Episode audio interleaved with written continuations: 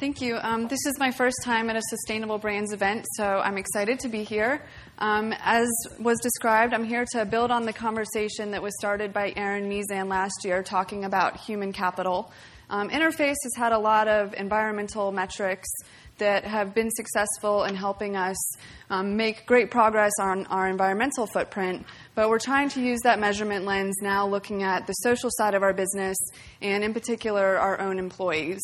So, in last year's conversation, um, we had tackled first calculating our human capital. So we worked with Paul Herman and his team at HIP Investor to calculate that value, um, and it gave us the, op- the opportunity to look at our employees as a real financial asset in our business. Um, and it could be used to accomplish three goals um, to capture that valuable asset on our financial statements. Um, to be able to track the capital and hopefully look for increasing value over time, and also to calculate a return on investment in our employees. But what we really also wanted to understand was how we can increase that value. So this past year, we wanted to look for a framework that we could use related to human and organizational development, and also the tools that we could use to help us quantify and prioritize investments that we were making in our employees we were introduced to a group called Route2 Sustainability. They're a UK based consulting group that has a unique approach to this human capital valuation. So they look beyond just the stock of human potential and also look at the flows throughout the year.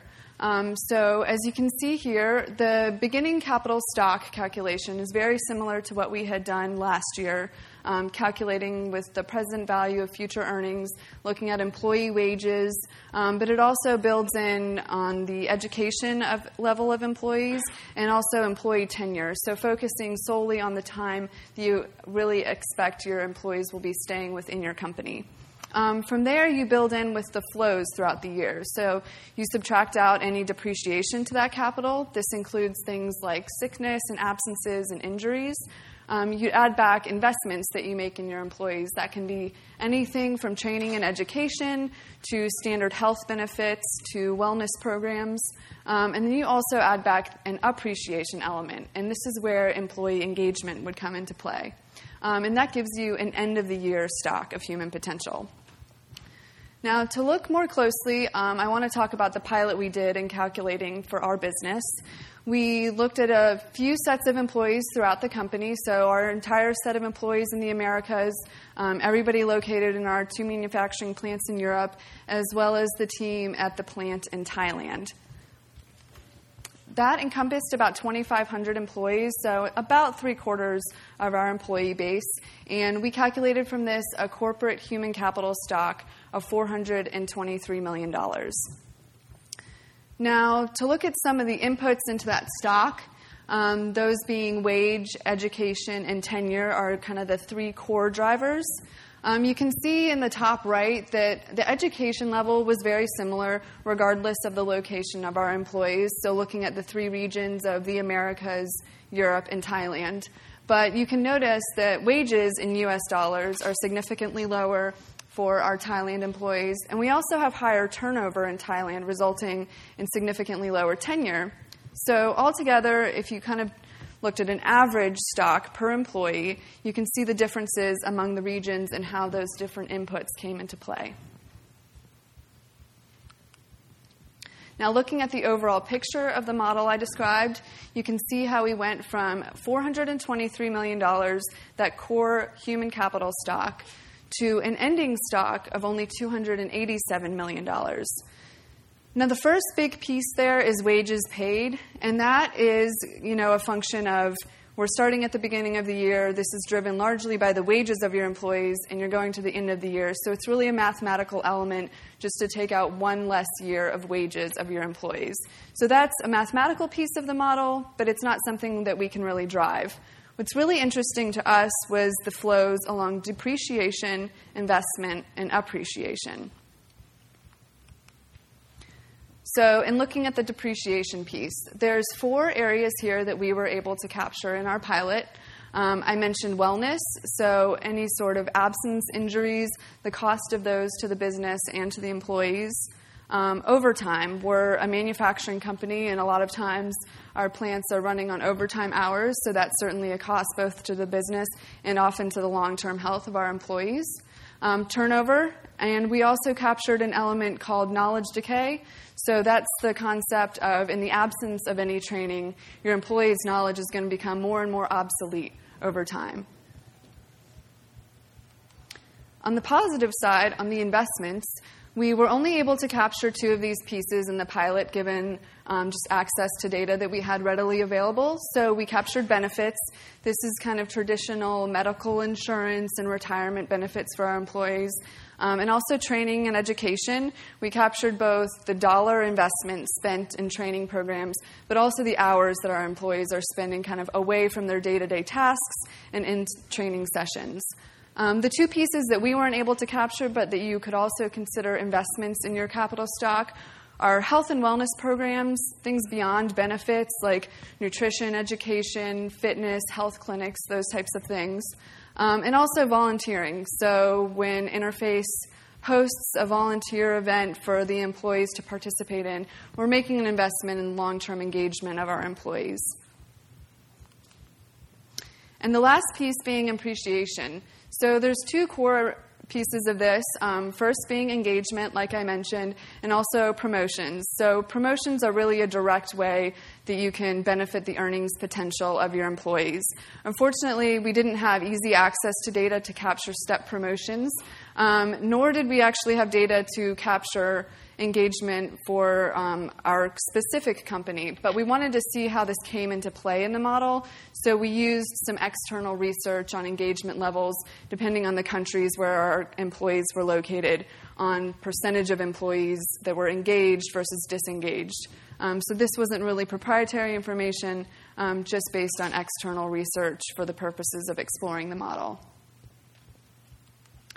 The picture that I think is the most useful is then looking at the three core pieces that we can manage for our corporate human capital stock.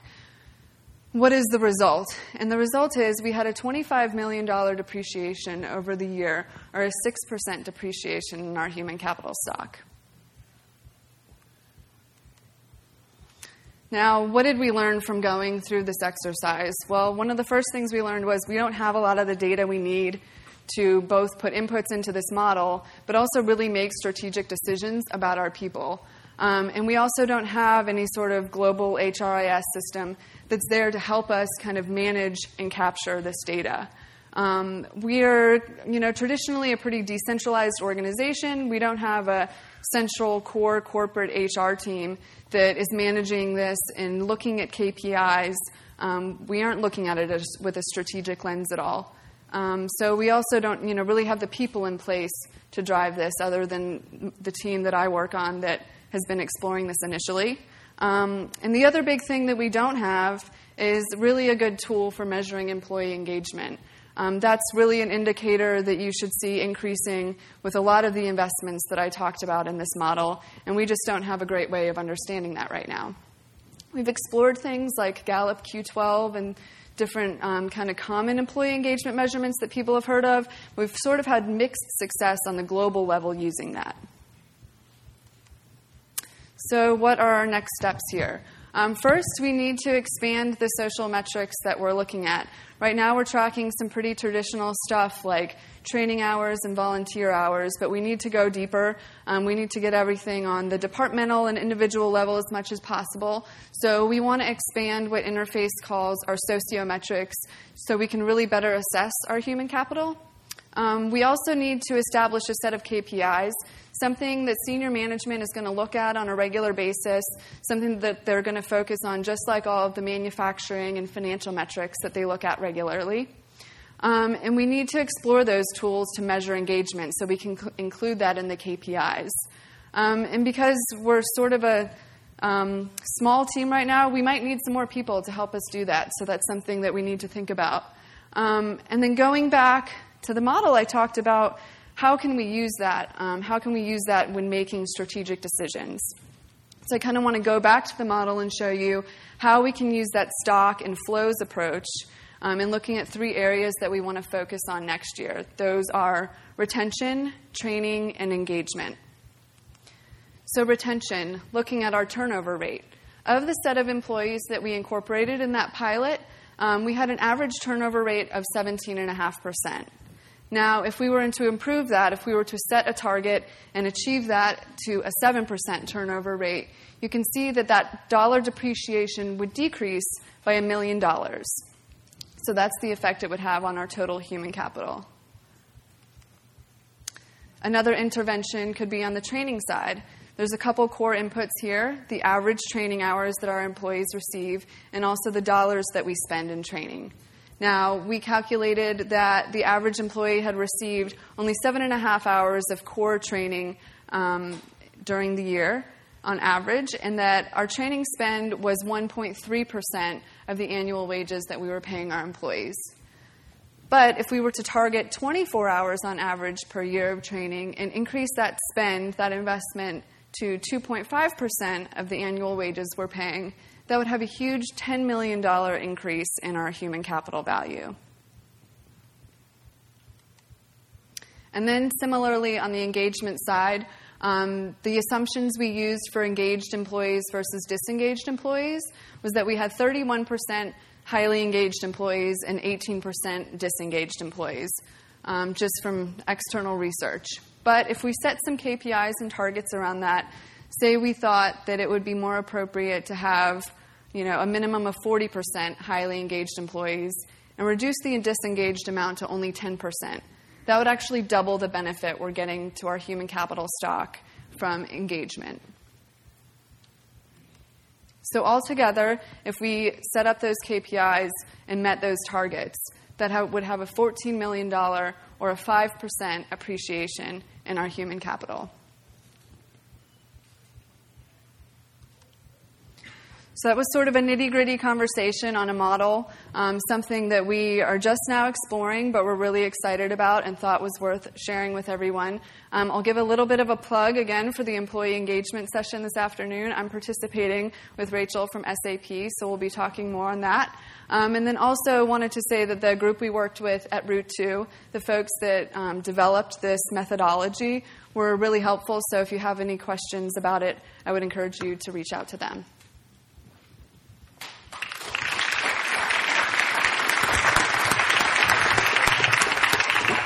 Lindsay, thank you. Uh, you know, most presentations at events like this are here's what we've done, isn't it great? Mm.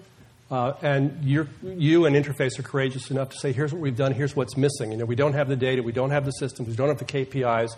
I, I just want to honor you for being willing to put out a work in progress to us all that way because we really learn from each other when we do that. So thank you very much for that some of the challenges we have about lacking an HRIS system, mm. lacking some of that data, I mean, that's kind of maybe unique to our business. We're relatively small, probably, compared to some of the other organizations in the audience. They might have better access to that information. So this might actually be an easier How many of you have access to, that kind of information?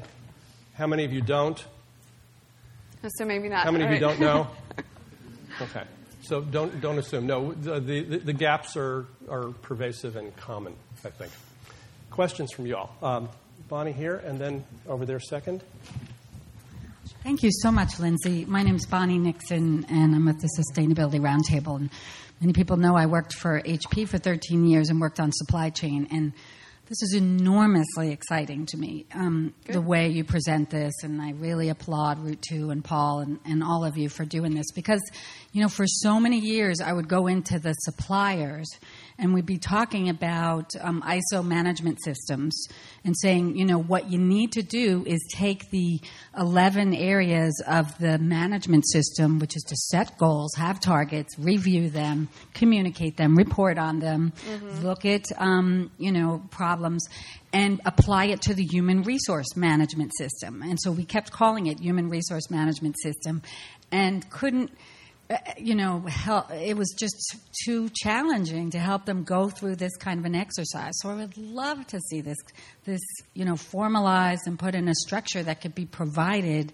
to supply chains. Because, you know, when I first started, I remember the major business case justification that was given to me was by a senior VP, and he said, if we have 70% turnover in our supply chains in Asia, 70, 70. And he said, if you could reduce that by 10, 20, 30%. I mean, your whole department's worth its weight in gold. Mm-hmm. So I just want to make that comment. Thank you. Thank you very much.